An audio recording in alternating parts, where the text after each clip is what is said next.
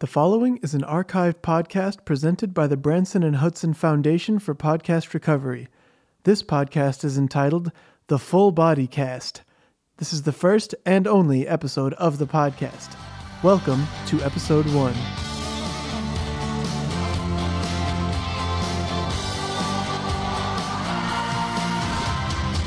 Welcome to the Full Body Cast. I'm Dr. James Salisbury IV. Today I am joined by a very special guest. You've probably seen him recently. It's hard to not see him these days. Um, he is been on Oprah. You've seen him on Ellen, The View, Jimmy Fallon show. He's saying Imagine Dragons in the carpool karaoke with that disgusting man James Corden. I would like to welcome to the show Dr. Branson. Doctor, it's great to have you. Hey, everybody. It's great to see you. It's great to be here. It's a Oh, there's pleasure someone to here. see you again, James. Good to see you too. I'm glad to have you here. Uh, as you know, this is uh, the first episode of the Full Body Cast. I wanted to start it out with a bang, if you will. This is the show where we cover everything medical and everything related in the health field, promoting good health and healthy lifestyles, and exploring some sort of aspects that people may not be aware of and getting that information out to them so they might implement it into their own lives or you might just hear something cool that you like or you know something funny hopefully and You know, I'm happy to be here just because, you know, I really want to be here where we're doing real medical stuff. People forget I am an actual qualified, medically licensed doctor. Mm-hmm. Went to Terre Haute Agricultural and Mechanical Medical School. I came here to show today I want to talk medicine, talk some serious things that are going on nowadays. there's a lot of issues that people are not addressing there's a lot of issues people are trying to address but not in exactly the best ways you know you have a lot of these sort of snake oil salesmen you have facebook these people all these likes they're selling their homeopathy and alternative medicine and eastern medicine which some may be you know feasible and they might work but they're not you know, proven to work People ask me about those all the time, and here's my stance on all that stuff. Only crystals work. Everything else doesn't work, and crystals might seem a little odd, but the crystals works. Everything else doesn't. Well, doctor, there's the term alternative medicine. People have started to call some of your work alt medicine, which is sort of a new phrase. Do you Alt do you meaning short for alternative? do you lump yourself in well, for lack of a better term, include yourself within the same categories as people using homeopathy or sort of quote new age unquote medicine? No. I am strictly a medical doctor. Um, my methods may be slightly different, and I know the medical community can be a little scared by that. But regardless, I am a medical doctor. I'm medically trained. Well, they call it. Um, I just thought noticed- Einstein was a kook. Right. And, you know, I think it all kind of started. I got this alt medicine thing when I was on Jimmy Fallon and I talked about the no vegetables diet. That if you eat any vegetables, your life uh, span gets shortened in half. And it turns out that the study I was referencing from was not a study, but it was a game FAQs article about some video game called Branson Quest. Well, it's funny that you mentioned the no. You sort of brought this modern version of the no vegetable diet, which was coincidentally sort of the belief of my great great grandfather James Salisbury, Dr. James Salisbury. Great man. Oh, Uh, excellent doctor, and he believed that vegetables were harming us when we would eat them, and he he created Right. a diet. He created um, a way of people to you know get their intake their nutrients without consuming vegetables, and he basically made a hamburger without a bun, and with just a, a mess of gravy on top of it. and a, yeah, a mess of mushroom gravy and a thin burger, and you eat it in a in a you know plastic tray, and it rocks. Salisbury steak is great. Your grandfather, great great grandfather, did great work. And uh, you know, I have certain things that are going on today. I have a segment that I'm going on Ellen later, Oh, again. and I'm going to write that- how that's like the fourth week in a row you're going on Ellen. That's excellent. You know, they got a show to do every day. They need as much talent as they can get. They ask me come down, I go running on down. Uh, I don't have any patients usually. I'm just a regular kind of TV doctor. But uh, I'm you're kind of like a the, Dr. Oz. um, you're kind of like a Dr. Oz, but more um, fuck that. I'm sorry, you can cut that part. But do- doctor, that kookamani whack job wouldn't know medicine. You know, if it was a deagle in his mouth. Well, I sort of like it's kind of um, ironic that his name is Dr. Oz because it seems to be a lot of the things he preaches is fantasy, pure fantasy. Whereas, I mean, he's going to have a, min- a segment on his show where it's just going to be he's going to be holding a big Sherlock Holmes magnifying glass and he's going to be reading the amount of calories that are in a box of cereal to people that eat one box a day. And then he's going to say you shouldn't do that. And then they're all going to keep doing it anyway and he's going to keep raking in their cra- cash wearing scrubs like he's going to do anything. Just put well, a suit on like Dr. air, Oz. air gives us cancer, and you know right McDonald's gives us cancer, which clearly isn't true. It just passes right through you, so there's no way that would cause right cancer. but if you it's the he calls it the law of even cancers where you have to get cancers that even each other out Yeah, well, it's like uh, a vaccine is introduced to the body. It's a small about a small tiny bit of a uh, virus, so your body can develop antibodies to fight it. With him, he d- Yeah. he introduces a small bit of cancer to your body, so sometimes it uh, it you know it metastasizes and it, it spreads and then it, it kills them. But other times, Right. about fifty percent of the time, it uh, sometimes works. you can take cancer out of one person's body and kind of try to put into another Well, he was the first person gonna- to do a cancer, uh, mm, sorry, cancer transplant or infusion, if you will. well sometimes yeah sometimes the body will reject the cancer Which is weird because most people's bodies just they let it run run, run wild and run amok. So Right. your your segment on Ellen, I'm sorry, we got sidetracked there. oh yeah i'm gonna be on ellen and i have this new study that i'm referencing that i say That's the show where she um she had like George Bush on, B- very prominent Right. figure. She had Hillary Clinton on. Did they hit the dab together? She had um right. She had Mahmoud bin uh, Mahmoud bin Salman on, and he hit the dab. And great had- humanitarian had, um, figures, and it's I'm gonna- a great I'm gonna honor be on to the- be on the, uh, I'm sure. I'm gonna be on the episode with I think it's gonna be uh, Bashar al-Assad. I'm gonna be on there with the, Assad, and I think Al Baghdadi, but I don't know. I think he got caught up. Oh. Bashar, Bashar, Bashar. I'm sorry. Bashar will be a great episode. He's a great guest, very, very uh, likable guy. He's gonna juggle. Apparently, I'm He's excited. really. Have you seen him do it? Have you seen him juggle? Apparently, it's amazing. he also he apparently he is you know he's a, a tenor, which is amazing, and he's also Yeah, he would one of the last three. he was one of he used uh, like a pseudonym or like a sort of a hidden tag, but he used to be a Quake Arena pro back in the day. I guess he has like Yeah. these crazy Twitch reflexes. So he's a great guy. Yeah, um, we'll I worked with him a lot um, in the past, and um, he's. I mean, his wife is gonna- beautiful as well. I just want to say that his wife is right, hot. inside and out. Inside and out. But I'm going to be on Ellen, and I'm going to be talking about actually, and it has something to do with your grandfather, how the Salisbury steak itself really can cure a. Yeah, the Salisbury steak in limited studies has been able to cure asexuality. really. I had no. Did, were you saving this for the show to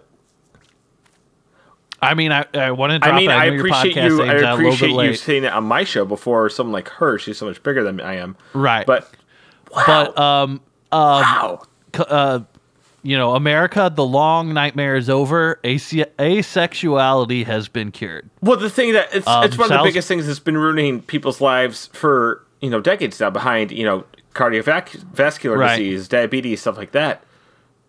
I'd say about 25% of adults die of asexuality. I think the numbers have recently increased. Actually, there was a study um, Yeah. out of India just last month where the numbers increased about three percent, three, three, four percent. Where they're just Right. they're saying you know more and more people are developing asexuality. Right. They're Well, I, it, usually they they've been kind of watching it too, and this has been another study I've been a part of. When you introduce a Haruki Murakami book to a culture, the asexuality goes rampant through it. Um, Murakami had 1Q84 that was responsible for a huge spike in asexuality in our country, and you can see the the numbers kind of limiting a little bit. But you know, who knows the next time Murakami is going to put out another book. So what would you, what would you your proposition you said your study is the Salisbury steak cures asexuality. How does that work? What is the what is sort of the process? What is the uh, the mechanism really? The action of this uh, treatment? Well, we all know that protein is made out of amino acids.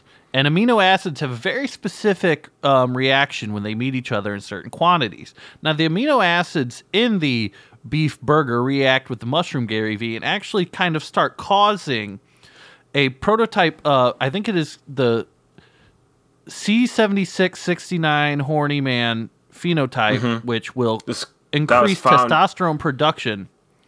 That and was- increasing was the sk- testosterone production. Dr. Nutt, uh, 1994, uncovered that. Who Yeah. was one of my colleagues. Yeah. I mean, Dr. Nutt did great work. I mean, and and the study goes in a lot of detail to show, you know, where the testosterone rises from, and it gives um, your heart what we like to call in the medical uh, medical com- community. It gives you a little bit of the heebie-jeebies, but also a little bit of the touchy-feelies.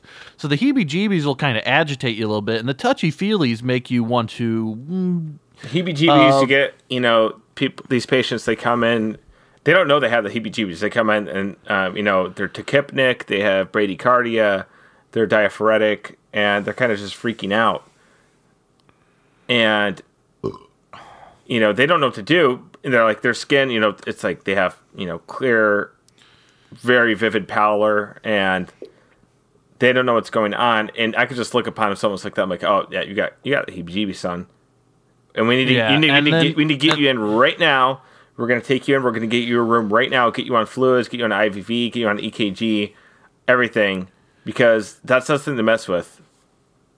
but how it interacts with the touchy feelies. Right. Now, when you have a case of the touchy feelies, what'll happen is, let's say you're walking down the street, you feel otherwise normal, and maybe you'll see a, a voluptuous woman approach you, perhaps Okay. in a I like that. low cut t shirt, maybe a white t shirt with a bra that's see through because. oh, she got a maybe bra the shirt's slightly wet. Yeah, you can see the bra through the shirt because the shirt's slightly wet. Or maybe they're so big she However, needs a bra. I don't know. Right, yeah. Or or it's just like that.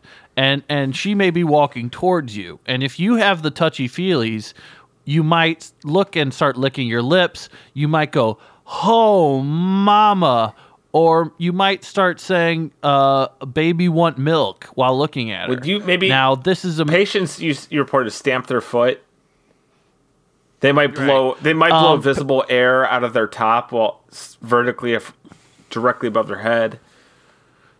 in some cases, um, men with the touchy feelies have taken chairs and stomped them and slammed them on tables. Or they'll rip off their, ha- their cap and they'll just rip it off and repeatedly. stomp on their own hat. So and and they've been known to look at women, particularly voluptuous cartoon women, and they will have smoke shoot out of both sides of their ears. In which case, they will plug their ears, and the smoke will shoot out of their nose.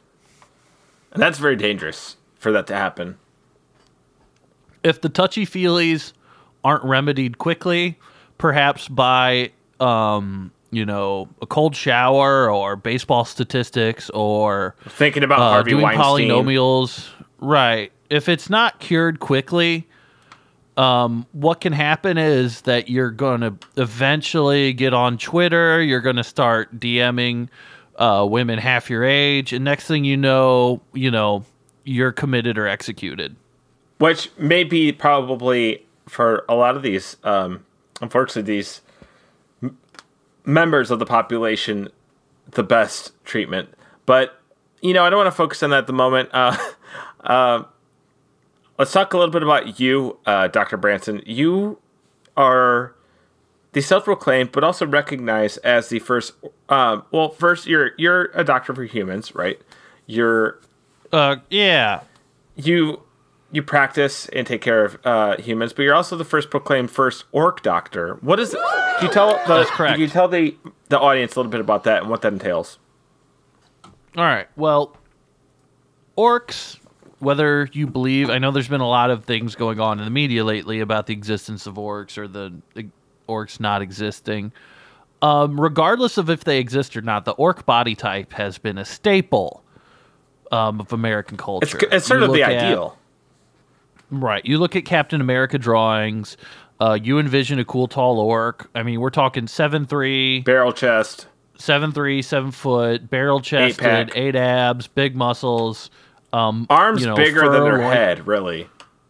Right. Little peanut head, and then just big old biceps, wide shoulders. Big Popeye Um, forearms. think about right. Think about a good interior scoring power forward that's about six ten.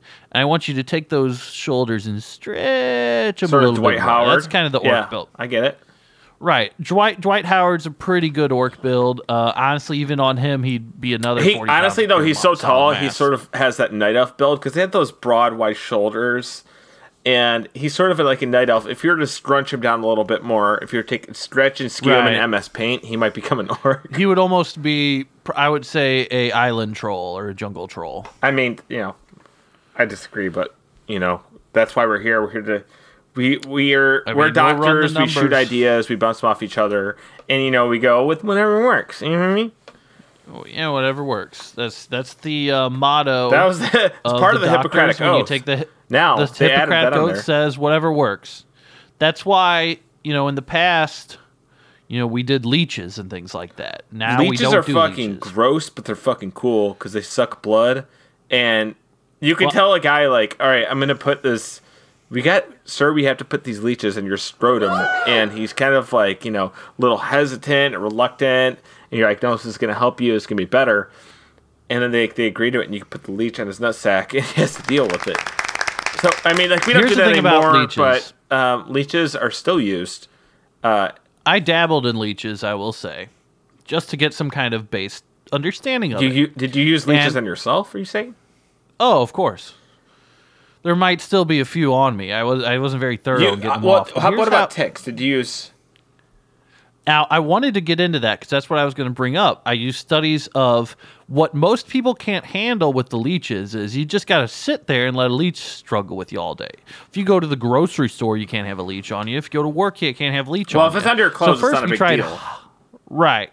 But then a lot of times people are accidentally killing their leeches or slamming a door on them or getting their their you know leeches caught in their car door, especially after they suck for a while, they get pretty big. Right. Now, leeches just aren't practical for a nine Not to in this day and age, you know, no. single mother. No. But what is practical and what does the exact same thing is ticks.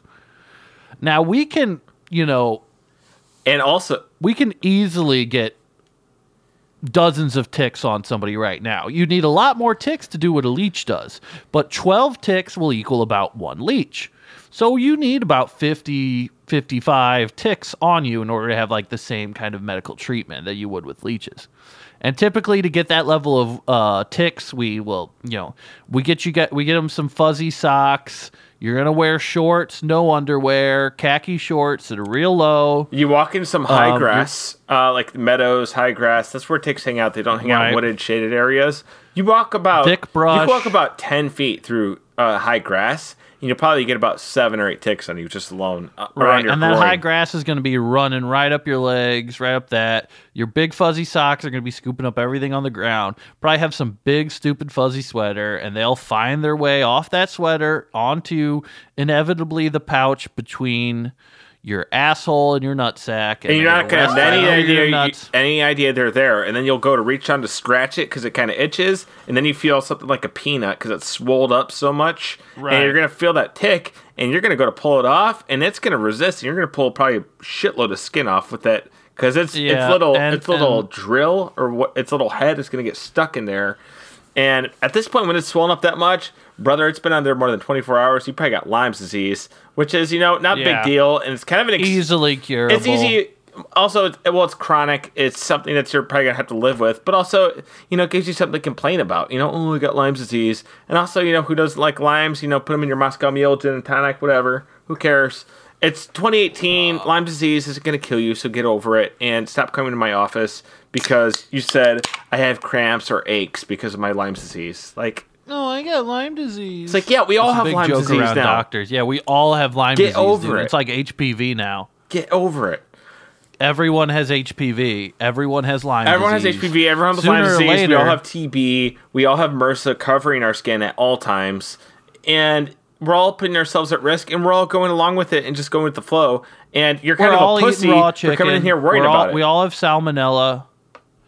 Well, you know- that's not true. But um, so back to your the orc. Uh, you thought that we Oh. could, you could, sort of flesh out healthcare for orcs Right. and sort of branch it or um maybe not branch but bridge it to human physiology and human care I think so. I think if we look at the physiology, there's obviously a lot there in common. Um, you look at, you know, Eastern European culture, and there's almost kind of like a bridge to that orc Mm-hmm. type.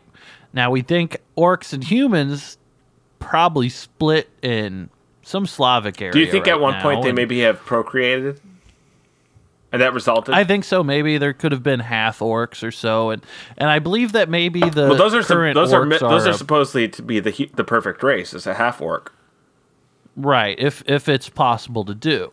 However, there are theories that say, are saying half orcs as kind of like zonkey type hybrid creatures uh, are unable to reproduce themselves. Well- now, in order to figure this out, I have been personally trying to find half orc females to mate with repeatedly through Google searches. Um, Craigslist postings. Uh, no luck so far, but I think that once we're able to locate that, we can see if they can Mm-hmm. reproduce for good.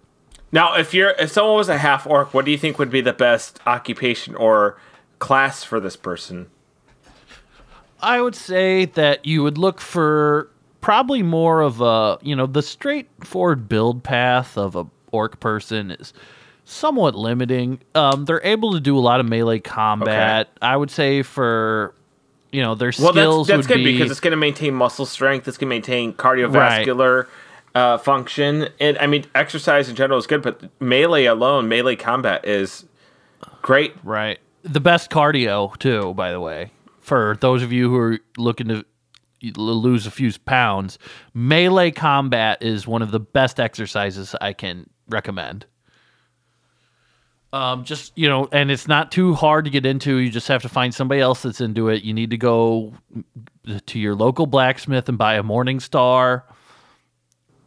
And uh, Is that is that sort of like or- their main uh, weapon? Is like a mace, a form of a mace, or like is it one handed or two handed? I don't know about this stuff, so that's why I'm having you on the show. Whether it is cultural or just biological choice, most orcs prefer hammers and axes. Blunt, loud instruments almost. Nothing kind of precise. can they so use dual wield, or do they prefer two hand? Now, they can use dual wield, and some orcs that are fighters can spec into it. However, barbarians are typically limited to either um, sword and shield or two handed weapon fighting.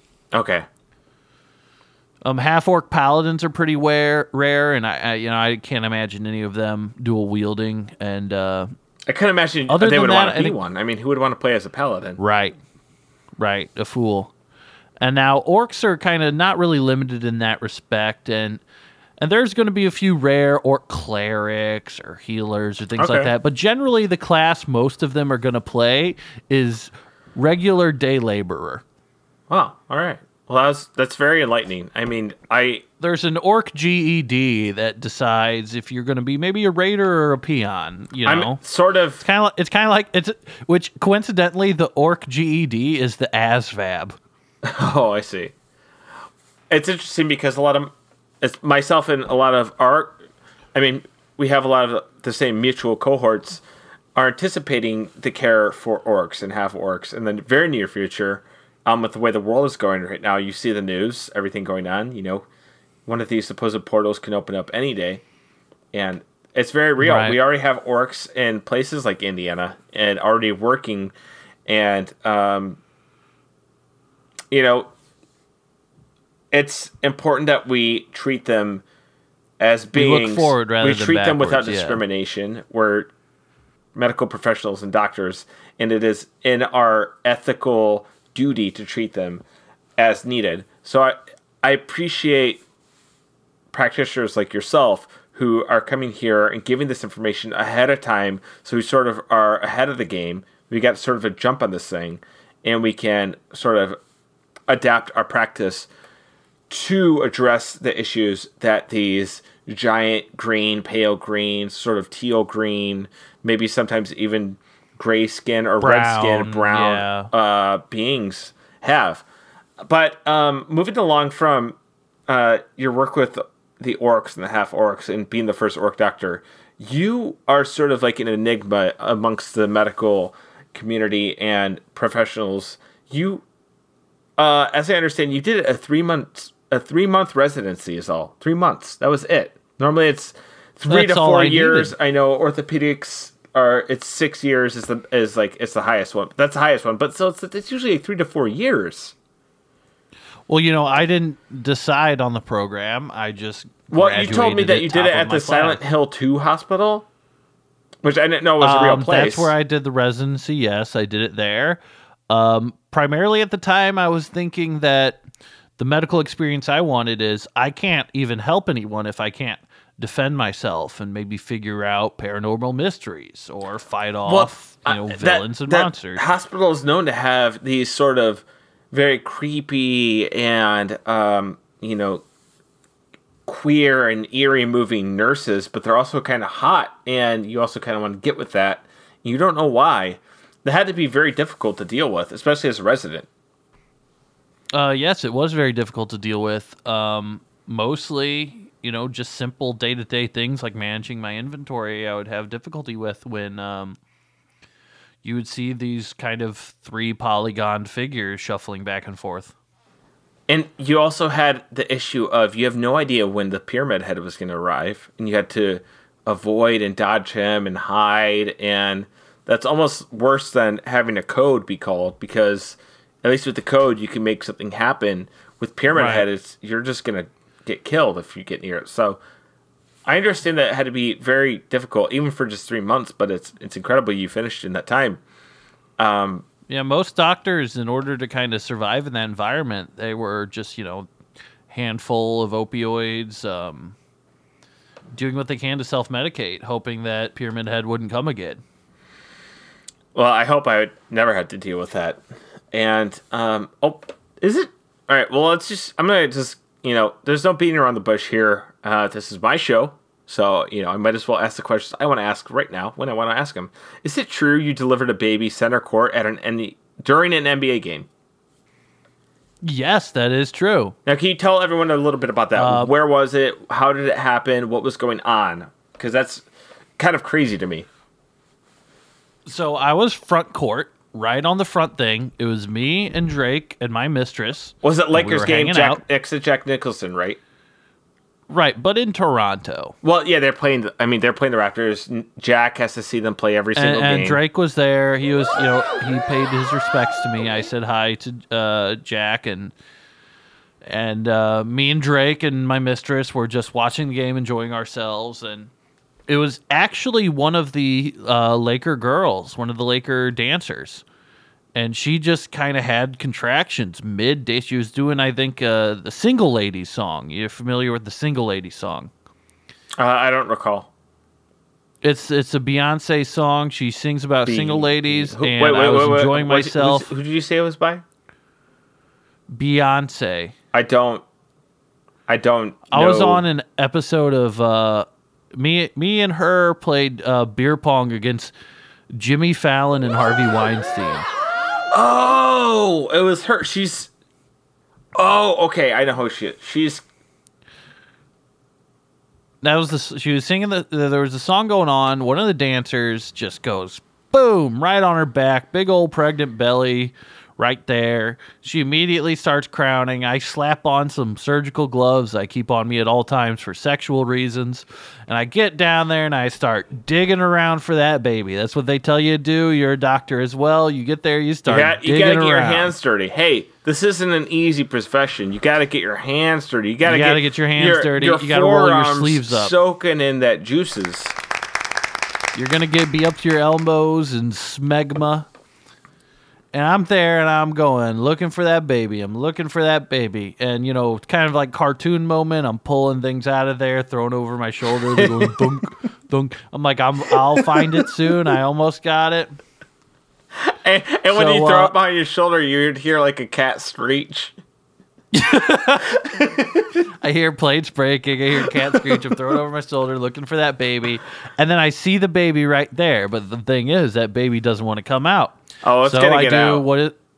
Yeah, I do the doctor shuffle. You know the doctor Oh, yeah. shuffle, where you where you uh, are gonna take two of your fingers, your thumb and your your pointer finger, and you're gonna put it on that baby's skull, and you're gonna pinch a little bit to get a bearing, and then you're gonna go slap that belly, pink belly her till that baby comes you got a pink belly flying mama. out. She's not gonna like Pink it, but you know that's why they gave her the epidural. I mean, not in this case, but and then you slide that baby out with your two forefingers. At this point, it's kind of pinched into like an infinity symbol. And then there's only one way to get that baby back to normal after that. What you're going to do is you're going to hold the baby's nose shut. You're going to kiss him on the mouth and you're going to blow that air in. Kind of like if you uh, get the inside of like a water bottle and you make it uh, concave and you just seal it. You seal it. You hold his nose shut and you blow in his mouth. And it makes him a perfect beach ball sized head again.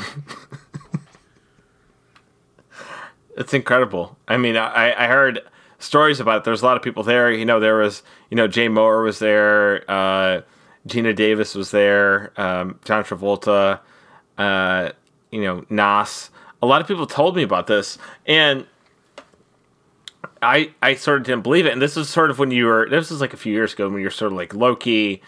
I mean, people knew who you were, but and they respect you like in the elite society amongst celebrities, but you weren't serving the public eye as much. And I, I mean, I, I thought it was incredible. I was like, I got to hear this, you know, from the from the mouth of the uh, the man himself. And Right. Right after that, they passed me that rock, and I hit a half court shot for another 250 cold ones. That rocks. And it's funny you mentioned um, the head size of the baby because uh, just last year we had, you know, a lot of uh, we saw many cases um, in my practice. You know, I worked for a long time in internal medicine, and I sort of bounced around and I dabbled this and that, and I'm kind of trying to get a little taste a little whiff of everything now. But uh, we saw what I was working at, where I was working at the moment. We saw many cases of Zika causing a lot of heads to shrink after the that uh, the Fyre Festival. And um, Right. you know, I mean, like right now, as we speak, we ha- at Coachella, there are tons of these rich kids with these tiny little heads that they got at Fyre Festival Oh. because a Right. Zika mosquito bit them, and it shrunk their head. They got They like, all look like garbage pail kids now. They look like the uh, the uh, the guy from Beetlejuice who turns and looks over next to him when he's in the waiting room. Oh, definitely. Um, a lot of the diagnoses we have done at Coachella, most of them are um, adult onset fetal alcohol syndrome. Oh yeah, oh yeah. I mean, there's a lot of different stuff that can go on there.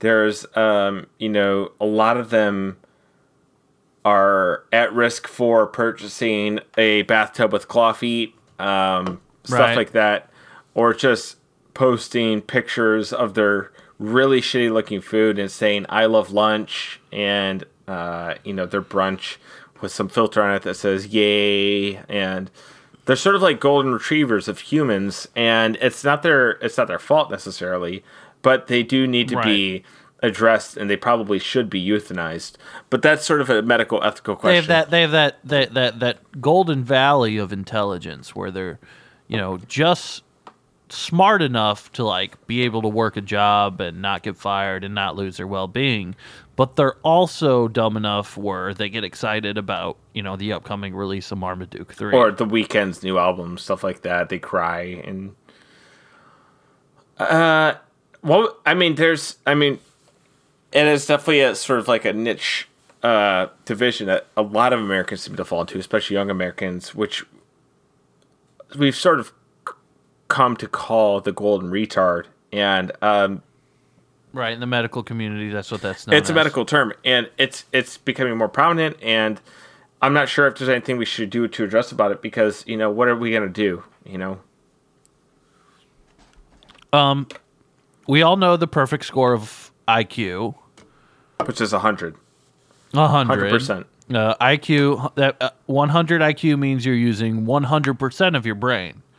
Uh, there's a lot of those movies that come out that say people only use 10% of it. Well, if your IQ is 10, that means you use 10% of your brain. Right. If you have 100 IQ, that means you use all of your brain. And a 100 IQ people will do things like brag about themselves while wearing a cool new suit. 100 IQ people will um, you know they'll they'll post pictures of their fancy dinners and then they'll say that they had to grind for this view that is kind of the typical highest tier of intelligence we are familiar with 100 I 100% IQ people will be in a fast food place or sort of fast food, maybe even to the degree of something like Chipotle, where they order their food and their burrito, and then they get to the end and they say, uh, you know, I'll be back in 10 minutes, and they leave. For whatever reason, they go out and they they said, and then they come back and they said, I'm sorry, I had like an appointment or I had to make a call or something like that. That's the kind of Yeah. people. And um, Right. I mean, that's sort of the sort of the approach you've been making to your medicine and um, your practice. You also, I I saw a an interview. It wasn't. Um, I mean, it was online interview you did where you said that diabetes is a myth. that's right that's right the, diabetes as we know it does not exist So, you, what you claimed that it was that you know it was a big cash grab, and you said that it was Uh, Yeah, like, correct what was your rationale behind that? And, you know, I mean, All right. Well, not necessarily a cash grab. It turned into a cash grab. All of modern diabetes reports, almost no studies have been done on it in the last 30 years. Now, the first incidences we see of diabetes in a medical sense happened in the 1920s. All right. Okay. And there was a doctor, a well known doctor at the time, who was actually also a clown who worked at a large circus. And part of the routine they would do at the circus is by giving people routine medical exams by the doctor clown. Now, early on, the test you would do for diabetes is you would pee and have to taste your own pee to see if it tasted sweet. So Okay. what the doctor would do is make up that and have people drink their own pee, saying it was for a medical reason. His name was Dr. Flip Bojangles. And Dr. Flip would tell them to drink their own pee in the middle of the circus and they would do it.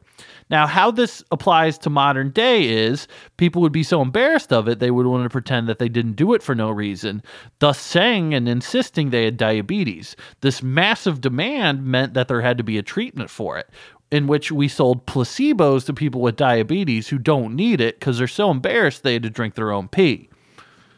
so you're saying when we give people insulin, the supposed hormone insulin, are you saying it's just a placebo or like sort of like a I'm sort of saying solution? it's mostly actually most insulin is just your own pee. But why is it? It's not yellow, so why is it white? What do, do they reconstitute it and dye it, or Um, it's all about the bit now. They have to take the taste out, the sour taste of pee that we all know. Um, you have to take it out. So they bleach it. They put a little bleach in there, and then they run it through a sock to fil- to filter it. well, it could be clear, it could be cloudy, so it depends. I mean, what do they just filter it more or less, or You know, I you know I don't handle all that All right, well, process. all right, I just well, know yeah, that it yeah, is so not- pee. we won't get hung up on it. Um, you also said, um, I have a quote here. You said, vaccines don't work. Oh wait, no, no, no. I'm sorry. This isn't. I'm not reading this right. You said, vaccines don't work, but they also don't give autism because they didn't give me autism. So you Right. supposedly try to give yourself autism by using these vaccines. Right. I got vaccinated nearly every day for diseases uh, that we don't even have to worry about yet. Um, I got vaccines for Deus Ex diseases, you know, um, diseases that aren't prominent. I just got a vaccine every single day trying to become autistic. But what was the what was the purpose behind And that? Was it just for study purposes or? It was study purposes. It was curiosity purposes. It was boredom purposes. Oprah said she was going to work with me on a show. Ooh. She gave it to Dr. Oz. But I had just opened up like four months of my schedule to get that started, and I didn't have a lot to book. So I was just kind of doing a lot of stuff, messing around, and um, I got a bunch of vaccines, and it didn't quite work. Didn't give me autism. But I still think autism, or I still think vaccines do something weird to kids. Because Jenny McCarthy's kid is ugly as hell, and that's just that had to be something in it. Yeah, oh, uh, but I think that kid developed after, or I mean, before it was given a vaccine. But you know, that's neither here nor there. Um, I want to talk about something we both have addressed certain diseases or syndromes or conditions um, that were not really known about, and um, that's primarily the reason I wanted to have you on here. Like, th- yes, you're s- sort of like this celebrity now. You're in the spotlight. You have this fame. Um, you're everywhere. You're on People Magazine. You're on Cosmopolitan, stuff like that. Right. GQ, and what I really wanted to address was you know medical and medicine issues. So I want to talk about you know there's gamer migraine, which we both discuss. You and I have um, you know we've met up plenty of times. We've Right. collaborated.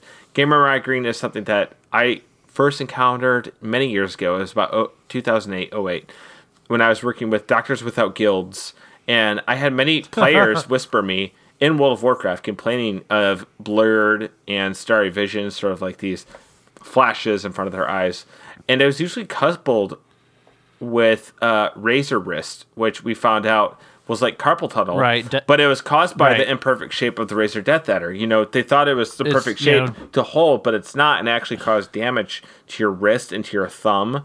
That especially the You know- muscles that cause the uh, the deposable thumb in a human, and it was detrimental Uh, you that know, we addressed that.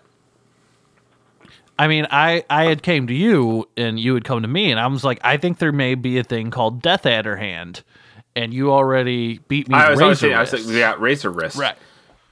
Yeah, so we go with you know you were the first one to guide I give you you get to name the disease, so it's like razor wrist from now on, and we worked on that a lot. And the thing is, you have to you know Well, there's certain there are certain there's is- certain ways to address it, which you see a lot of gamers, a lot of ways to counter it. There's something like use the biggest mouse pad you can is really the biggest. Um, right and use a use a really good wireless mouse. Wireless mice are basically the greatest intervention you could have for a razor wrist. Um, they're they work And better. just they're people don't want to hear this too. They have better um, reaction People time and response time. people don't want to hear this either, but um, just always remember when you're gaming to take breaks. Uh, if you're playing for four hours in a row, take a 30 minute break to masturbate before you start playing again. Go get a Baja Blast, you know, do something. Well, if you're gonna get And a Baja you can- Blast, you might as well get a couple burritos, and you should tell your friends both of the burritos that you have and which one you took out of the bag first. There's no reason Right. to le- like lead them astray or even cheat them. Right. There's no reason to ever do that. Anybody that would ever do that would be psychopathic. I will say this in addition to gamer diseases, is that scurvy is back. And I've seen a lot more Really? instances of scurvy rising in. And I've actually, put- I, I, you know, there's not a lot you can do about it, but I've petitioned to Mountain Dew to add 1% juice to their soda, and that would cure it all. Well, juice is uh, essentially food, so if you're adding food to Baja Blast, you know, I mean, in the medical community, food or juice, we call it the Friday night question. So we something that we saw. I mean, we discussed gamer migraine, we discussed uh, razor wrist, but something that also we saw in a few of these uh, people um, is something called wimp bone, which has had a great influx Wimp bone. um, in the younger population in this country, and it's. Um, could you talk to a little bit? I mean, I know, but I want to discuss a little bit the causes of wimp bone. What are the risk factors for this disease or syndrome? Well, you know, there's a there's kind of an argument going on right now about causation versus cause or uh, you know correlation Huh? versus causation. Okay, yes. One thing we know about wimp bone is that um, 100% of people diagnosed with wimp bone had at one point texted a girl just a frowny face emoji. And that was a pretty big indicator you might have wimp bone. Um, other indicators of wimp bone, if you run a blog, it's a big indication you have wimp bone. Um, uh, wimp bone kind of manifests a little bit. Uh, the you know kind of the tighter. If you have limited arm or leg hair on the bottom part of your shin because of how tight your jeans are, you might have a little bit of wimp bone. Right, and well, it's funny you mentioned the the frowny face emoji because it's often what we found um, over several years now is it's often treated by sending women a selfie of you with a giant water bottle on top of your head and a glass thermometer sticking out of your frowning grimace. So that is it's sort of like taking that and realizing it and um, I don't know why it works, but it, it does. That's not really my field, but um, I know Right. it's they've made great strides with that uh, disease process. Um, I also wanted And, to uh, move on, and this is applies to your actual genealogy and your sort of family tree. And I want to talk about something that's sort of an, an anomaly in the medical field, and it's been you know researched at Brown, you know John Hop- John Hopkins, uh, Harvard, um, Princeton, all these places have you know us. Um, uh, where is it? Um, uh, California, What? California school. I'm trying to remember. It's uh, it's uh, Stanford? Stanford, thank you. Stanford did a big study on this, um, which is the Branson gland, which is essentially, Oh, yeah. as we found, a bigger version of the pituitary gland that you have. Right. And now I will say that even though my last name is Branson, I do not have the Branson gland. so you don't. That's why I Branson wanted to ask you about. You don't have the Branson gland. Yeah. It's pretty isolated in the Indiana Branson. In Missouri, right? Uh, Missouri, like the Ozarks. Missouri, it's Ozarks and then kind of centered around Terre Haute, Indiana. Um, you know, even kind of north of Cape Girardeau. Um, there's going to be a lot of, you know, Branson glands that will be there. They essentially are adrenaline junkies. It pushes a lot of decision making to the back of your mental cortex. Uh, what happens is typically the thought process for an average person on a four wheeler is going to be how can I safely guide this four wheeler while having fun? Where the Branson gland will kind of start activating when in contact How can I with jump four this pond? Something like that. Right. You're going to immediately start scanning for ramps and things that you can become ramps. And you're going to send videos of yourself to Johnny Knoxville saying, My name is, you know, Beauregard Branson. Welcome to Jackass. And you're going to mail it to him like he still does that show. And that's it. Uh, the Branson gland has other properties. It makes you digest pizza rolls at a much higher rate. Um, beer Okay. itself Well, I want. Well, I want. To, I want to address that later on. Um, not yet, but I have uh, in my notes here. I have something addressing that. Um, let's talk a little bit about the the diseases that you've sort of unearthed. You have credit for uncovering and treating, and um, which has sort of been the reason for your uh, very sudden uh, fame, if you will. So um, we have, you know, I want to talk a little bit about the causes of things. I want to talk about maybe treatment or just a little bit about the disease process, if you will. It could be any of those, but I want to start out with Right. ape flu. Is um, Ape flu. ape flu was a big one for you? It was. A lot of people were worried about ape flu. Um, you would go to a lot of zoos. You would see apes that are usually masturbating. They wouldn't Disgusting be masturbating animals. at all. They're- Right. They wouldn't be. And, you know, that unfortunately had to end similar to the swine flu was, where it was just, you know, I'd say tens of thousands of apes in North America from houses, taken out houses, uh, executing them point blank with a shotgun blast to the face, and then you have to burn. What kind corpses. of shotgun would you say you'd use? the danger was that if ape flu carried over to uh, double barreled, sawed off. okay, so a sawed off is most effective. Okay. Is sawed off double barreled shotguns point blank to every gorilla's face while he waited, t- hands tied behind his back and blindfolded. And, And what happens and you smack their head and make them fall to the ground a little bit yeah. and make them get And, back uh, up. uh, Uh, I mean, that's just part of it. What we were well, what we were worried about is that you know, if you, the ri- original plan was to hang all of them, and that didn't go through because monkeys wriggle around too much. So it had to be we had to like kind of feed them and poison them a little bit at a t- at a time. Okay. but yeah, I worked on ape flu for a long time, and we killed a lot of monkeys there. All right. Well, I don't. We, we the don't the thought to- was that if ape flu crosses over to humans, that might be something we theorized would be called HIV too. Well, I want to um, address. Um, you've had a few more. I mean, there was dog neck, which is another one. Uh, Grinchitis was a Grinchitis, was a one. really big one. Uh, Chris Benoit disease, which I don't quite understand. There's only been one person who suffered Okay, from it. so it history. exists, but this was sort of an isolated isolated incident. and that was kind of tied into my research in frontal back knee. Um, back knee, you get on the front of your body instead of on your back. Um, researched that for a long time. Turned out that the cure to that was about ten beers a night. All right. I mean, that's pretty good. Um, we had also Bart Simpson, Bart Simpson syndrome, which has been proven to just be jaundice, and you were actually sued for that. Yeah, it was copyright laws. Matt Groening actually sued me for Bart uh, Bart Simpson. well, you also had doctors and uh, suing you because jaundice, the diagnosis for jaundice already exists. I mean, it's just bio in right, blood. and so it was just a double diagnosis. I tried selling. It was a whole big thing where I was in it with the um, production company, and it was a Oh, movie okay, stunt. okay, I but get you. you know, um, I've worked on movies. I've worked on the Warcraft movie. I worked on Marmaduke three. No, well, Yeah, I well, worked on Austin Powers. Okay, well, like we talked we'll about the viability diseases- of we'll Fat put these- Bastard. I mean, can you talk about that at all, really quick? what? Your work with the films. You, I know you've been a counsel on films.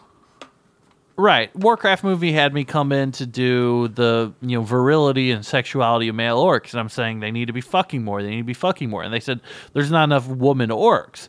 And I said, they just fuck each other. They just need to find a hole and fuck it. They need to dig a hole into the dirt. Orcs are extremely male sexual The beings. libido is very It's high north, necessarily- right. Right. I worked in Marmaduke 3. They wanted the um the one of the final scene. I know Marmaduke 3's been out for like a couple weeks now. I'm just going to spoil it, so don't say it. The Marmaduke 3 scene, they needed Marmaduke's corpse to look realistic at the end. So they had me in there. I'm a little expert on dog physiology. As we know, the new do- the new dog in town um successfully murders Marmaduke. And then the last movie I worked on, I worked on all of the Austin Powers movies, and I was actually a consultant on Fat Bastard.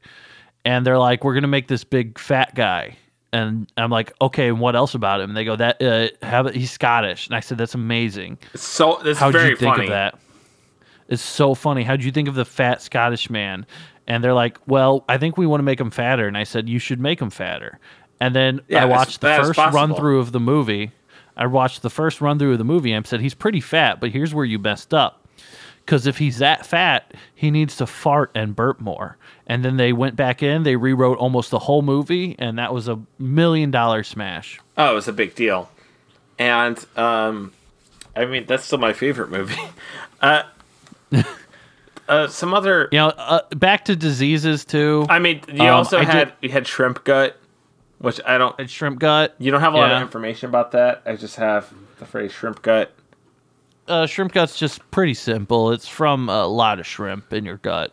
Okay. You know, I worked on. Um, I discovered BBW HPV, um, another mutation of the strand. Um, and then I've been doing a lot of work lately in uh, orange tangerine fever, which Oh. um, Really? Orange tangerine fever is tied into another gene known as the bitch gene, and it gives people gluten allergies. Okay. So orange tangerine fever is a kind of weird psychosexual, kind of like how tertiary syphilis can make people schizophrenic. Orange tangerine fever makes you constantly afraid that somebody is messing messing with your hose. So you think people are tangling it. You sleep in your hose. You're two feet tall. You fuck your hose. Uh, CJ fucks you, and you're allergic to bread. It sounds like it could be pretty widespread. Um, I want to talk about uh, something else called beer fever. Yeah. What you, you claim that you yourself often f- suffer from beer fever. Right. Here's the thing about beer fever is there's a certain group of people that are immune to, to beer fever, and that's what they have the beer gene. Now, beer fever, what it does is you catch almost a virus. Right. And this virus turns your white blood cell production into Miller High Life production, and your body starts naturally producing Miller High Life. Now, if you're a pussy, this will really hurt your liver, and it'll really make you have to pee a lot, and it'll it'll make you start um, just kind of like texting people at 3 a.m. asking them if they're up. But what I've discovered is it's the same people that have the pimp gene, the same people that have the warrior gene, typically in Indiana and Missouri, uh, that have the beer gene.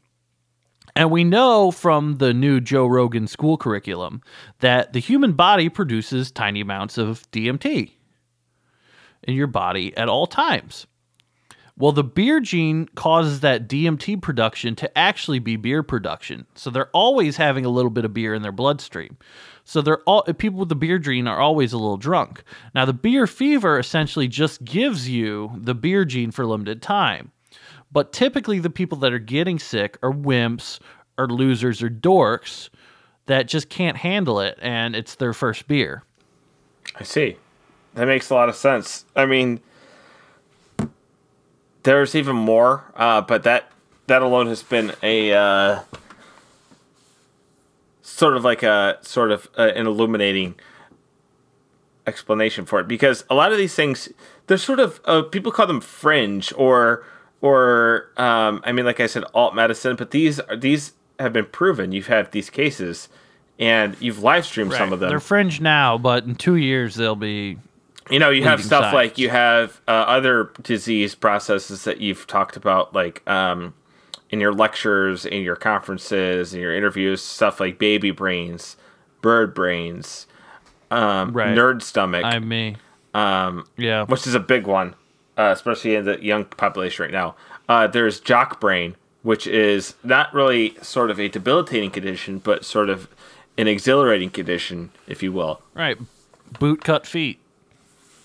bootcut feet. Um, there's uh, you mentioned bitch, bitch, bitch gene or Oh, the bitch gene gives you gluten allergies. okay, and then there's also uh, something separate called bitch itch, which I don't know what that is, but um, we had you dealt a lot. Bitch itch is where you moan or you scratch yourself. There's also You do what we call in um, the scientific community, you do the gay noise. what's the gay noise? Kind of like that. Okay. Um. Well, I don't know about that, but uh, we had Jock Brain, you had Bitch Itch, you had AIDS two, you had War Brains, which I don't know what that could mean. Um. You got the dolazol gene, which detects latent Africanality in you and it activates it. It's just like being an X Man. One thing that I noticed is that, like, in uh, I noticed a trend in the the treatment of a lot of these conditions, and they involve a lot of mushrooms. Ain't nothing wrong with that. But, but what's the per? I mean, you got chicken of the woods, you got pawpaws, you got yellow ones, you got the morels that'll come up in about spring, and then after that, you're gonna get a good amount of kind of chanterelles if the rain goes right. And you know, if you want to get fancy with it, you can look for some black trumpets. But you know, I've been out there a bunch, you never really find any black trumpets, but you can find a lot of stuff out in the woods. Even like cinnabars and stuff will pop up. You can look for like a puffball or stuff, but I don't really like the texture of them. Some people really like them, but I still swear.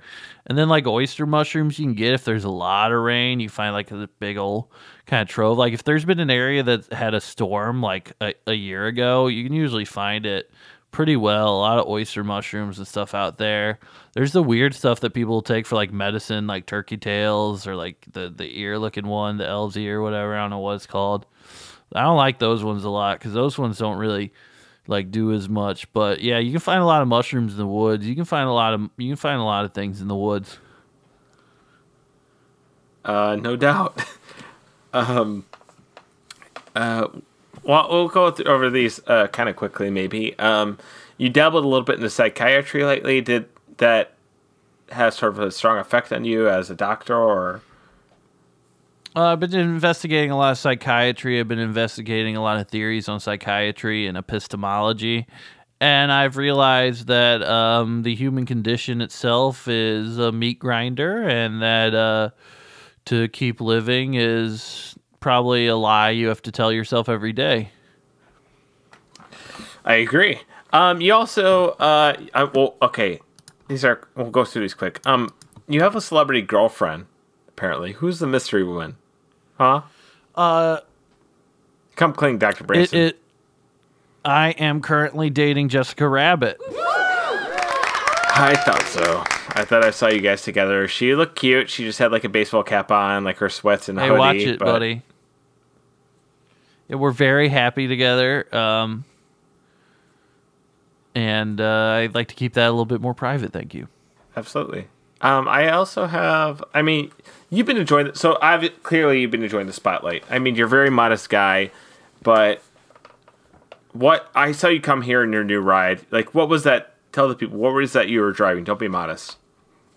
Well, you know, I've been grinding for a lot of years, and I feel like I finally got the money to do something I've been wanting to do for a long time. You know, I hang out with Jay Leno, and I hang out in those jeans. Oh yeah, with his G's like wear, you know G's like wear that. each just- other's jeans. They just they just G's like that. Just you know migrate to you. Right. So I've been hanging out with Jay Leno a lot, and um, you know, I kind of finally got the dream car. I've always just imagined cruising down Route 66 uh, with my That best girl, road. Jessica Rabbit, on my arm. Route 66, the classic rogue. They put it on the jeans. classic road. Classic jeans, boot cut. I'm in some boot cut. I'm on the classic road. I'm driving my favorite car that I've always wanted. I'm driving my own personal limousine, all white, completely empty Oh in the back. how long? Sitting, how sitting long in the was front that limousine? Seat. I mean, I saw it, but tell the people how long is that limousine? That limousine was half a football field long. and I was driving it down one of the oldest roads in America where some of the turns I was, you know, thank God it had. You got stuck in intersections between buildings. I would basically do like a tail sweep and knock out about four or five cars every single time I uh, turned in my extremely long limousine. Um, and thankfully, I have the money now to compensate everyone I hit, but at the And same treat time, it their treat front, their injuries if they have any. right. God help us. But it has front wheel drive, so I'm fine. and your girl and your girlfriend Jessica Rabbit sits in the very back seat, and you said she has to stay there. She's not allowed to wear her seatbelt because you like to look in the back rear view mirror to see her moving around. Right, as she is wont to do without a seatbelt, jiggling. Oh, she jiggles all right. Um, my next Hey, question buddy. is sort of simple, but a lot of uh, you know, people that I talked to that knew that I was going to be talking to you and interviewing you. Um, is wine healthy? Yes. Wine's healthy. Red wine and white wine have far different properties. Red wine, if you drink it while the air is dry, I want you to get a barometer. Look how dry the air is, or whatever that does. What's the dry air one? Uh, you look at the barometer. yeah. You want a high pressure and you want it to be dry. And when it's dry, if you drink red wine, that can be legal. I mean, I'm just a doctor. I'm not a scientist, so Right. That's how we all are. It's, it's another thing that we say in the Hippocratic Oath. Um, what is your rationale behind eating? Oh, this is something you swear by. Um, and I mean, this has been early, early process stuff for you, but you've stuck to it. This is one of your things that has been a sort of, uh, I guess, a bullet point or a core um, building block for your philosophy. Uh, what is your rationale for eating 35 pizza rolls for a meal? And my second part of the question is do they have to be i mean do they really have to be cooked in the oven couldn't you just microwave them I will start with the second part. They absolutely have to be cooked in the oven. The crispiness, the carcinogens generated from the crispiness are extremely good for you. right? You get the pepperoni pizza rolls, you cook 35 of them, you put it in the oven, and it has to be, if you do in the microwave, they're going to be chewy, and then it's not going to activate. The, the body processes need to be activated by the carcinogen. It's like when you smoke a cigarette, you might cough. The carcinogens in your body will cause a reflexing of it where you'll flex on the inside of your body and you actually generate about 2,000 calories of energy burning. Eating pizza rolls as a meal is extremely healthy, and no one's girlfriend should ever tell them otherwise. All right. You guys heard it. Um, you also have claimed, I mean, in regards to medical conditions in this age, from your personal research, which you are obviously very experienced and well versed, thank you. and you know you've been around. Uh, you have claimed a significant amount of people are just quote faking it. Yeah. Most people are faking it. Uh, we're talking orgasms, we're talking diseases, we're talking even life threatening diseases. People lie to, you know, somebody will come in and be like, I got diagnosed with cancer two years ago, and I think came back. I'll be like, Are you lying to me or are you lying to yourself? It's I. It's sort of concerning because you wonder if they're just looking for attention or maybe another GoFundMe. I think so. A lot of people realize that the highest maxing, the highest grossing GoFundMe's are medical expenses. You can instantly go to a doctor and say, "This quack doctor says I don't have, you know, you know, bootleg foot, which is you say bootleg foot or Bigfoot? bootleg foot." It's like when you get bootcut jeans. Oh, I thought you said. bi- I was like wondering, like, oh, maybe the there's a disease that turns you into a Bigfoot. Can you imagine if there's a, what if there's a disease that turned you to a Bigfoot? Well, I think That'd that be kinda could be cool, but related maybe freaky. maybe to the pimp gene, maybe to the orc gene or the orc phenotype, Or maybe the Branson, the, subrace. Branson gland. I think the Branson gland could generate a big I think sized maybe po- people. I I know think I Bransons personally- often shave their From shoulders what we in the know, shower. I personally think that the Branson gland could have been a sort of uh, mutation of a Bigfoot or Sasquatch gene because they show a lot of traits of a Sasquatch or a Bigfoot. I think I at some agree. point in their family tree, one of their female ancestors, and I'm not judging or anything, you know, love is love, but they, you know, got with a Bigfoot or Sasquatch, and that was, you know, the result was the Bransons that we see today. it's very possible. And they, when you see them, you take a picture of them. They walk with their arms. They walk with their arms, you know, falling and uh, flowing freely to their side. And when they take a picture, when you take a picture of them, they look to the. They look directly at the camera. Something that happens in every Branson. It's instinctual. Your the body just re, you know kind of reacts to a camera's flash. So, um, did you want to? Is there anything you wanted to share today um, with uh, our listeners that are listening today? Well, I had one last announcement I'd like to say, Okay. and that has to do with I have a really little bit more after this, but I wanted medical- to, I wanted you to you know be have a chance to use this platform to express yourself or you know talk about whatever you please. So please go ahead, Dr. Branson. Thank you. I was really excited to bring this to you today, and I think me and you talked about it a little bit, so you know what's coming. I'd Mm-hmm. like to say to everyone that I'm really excited that we're going to do one of the first brain transplants Yes. in the world. And I know I kind of hinted you on it. I didn't tell you what we were going to do. I mean, I didn't want to talk about it at all because I wanted to wait for you to announce. But it is, this is something huge. This is something that's never been done before. This is something we haven't Not only the first- brain transplant, but the first interspecies brain transplant. And it's going to take place in South Africa. I'm going to help run it, and I'm going to reap the benefits afterwards. Okay. Now, we are going to take a chimpanzee brain and put it into the body of a human man. Yes, that's right. And think about it in this sense. This is the first way that we can legally and ethically hunt a human being for sport.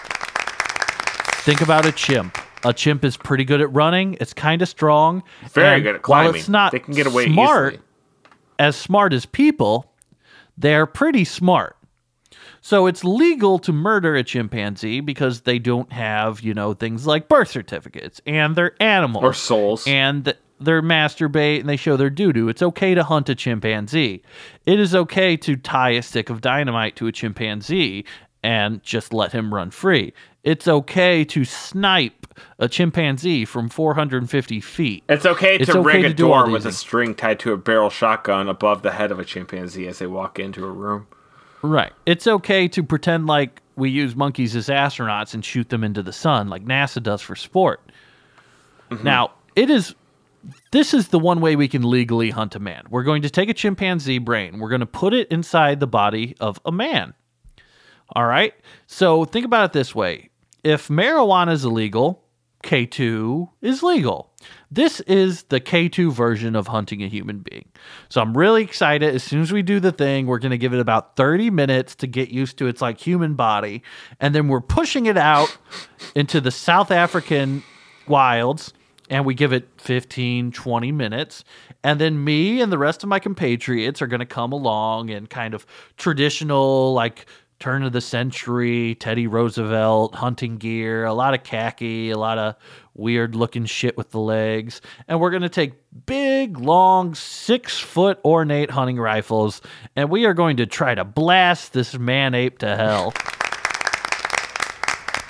I hope that um, I will be belong your side there for that because that is gonna. Oh, yeah. Book a flight. We're going to go down, try to do it in about a month and a half. we could paint our faces. And, you know, we probably get tattoos that match. Uh, you know, relating to the event. I don't know what kind of symbol you'd want, but I had a few ideas. that Yeah, that'd get. be that would work for me. Chicken teriyaki. chicken chicken teriyaki symbols to commiserate us hunting a man with a chimpanzee's brain in his head in South Africa. Right. It's, ch- perfect. chimp with yeah, dressed up as a man. Um, so that's incredible. I'm very, I'm very honored that you'd come onto the show and announce it here instead of um, doing it on Ellen in two hours, which you're about to. Um, right. but you know, I'm not going to say the thing about hunting a man. Unless I get really excited. I get so excited talking about. if about you this. I don't have anything else, I like to um, sort of, and I, I would like to end episodes with sort of a quote or sort of an anecdote or a story, Please go ahead. Something historical or something to just stick with people or to think about for the rest of their week. And um, I wanted to address, you know, we, we talked about treating everyone, treating humans, treating orcs, you know, not being judgmental, um, treating people by putting a chimpanzee's brain in a human brain and hunting them to kill them for our own pleasure, uh, that kind of treatment. But you also have to be careful about who you save and who you treat because you could be saving something you don't want to save. And that's sort of an ethical dilemma for a lot of people. Um, and I have here a quote from this was passed down from my father, something that he showed me. Who um, I come from a family of doctors, obviously. Uh, my great great grandfather James Salisbury, who invented the Salisbury steak. Um, so, without further ado, I'd uh, like to read this quote, and I hope you get something from it as much as I do. So, a young man came into the emergency department complaining of a headache and chills. He was lethargic, and his skin had blotchy red patches. His blood glucose was critically low, and his white blood cells were sky high. A CAT scan was ordered, and a spinal tap was drawn, and it was confirmed that this man had what we expected meningitis. We immediately treated him with antibiotics and steroids just in time. Had that young man not come into the hospital that night, he would have been dead the next day. He personally thanked me and everyone on the team and the staff for saving his life. That man was Adolf Hitler. Munich, 1919. And that's something that really sticks with me because, you know, us as doctors, we have a responsibility to recognize that this Right. person could be the worst dictator in history. And Right. no one I on that staff, even had, no one in the staff had the ability or the critical thinking to recognize that that was going to happen. And they didn't end him there. I mean, part of the Hippocratic Oath says uh, Thou shalt do no shall thou shalt do no harm unless the patient Right. is Adolf Hitler, right. which they completely the. Hippocratic Oath says to protect and serve. The Hippocratic Oath says obey the laws of your country. It says to not eat shellfish. The Hippocratic Oath says a lot of stuff, and I think it's up to you to just kind of ignore a lot of it if you want to. Doesn't talk much about hippos, though. just kidding. Well, I think that's about all we have for this week. Um, Dr. Branson, I thank you again. Uh, this has been great. It's a pleasure to be here. Um, hopefully, we can do it again soon. I would love to have you. And uh, if you want to leave everyone with something really quick, go ahead and we can wrap this thing up. Yeah, uh, just look out for me. I got a lot of stuff going on in being Ellen in two hours. I have a cameo in the movie Marmaduke You have a 3. VR game coming out. You have a SoundCloud album coming out. You talked about Right. Um, it's about five hours. Um, so a lot of stuff like The cameo in Marmaduke 3 that I'm going to be doing is I'm actually the doctor that gives Marmaduke his STD test. I'm sure it's very funny, and I'm sure you're going to be great, which is awesome. So I want to thank everyone for listening. This is the first episode of Full Body Cast. Um, make sure to eat your vitamins, and also to keep washing your hands. And we'll talk to you guys next week. Thank you. Thank you guys.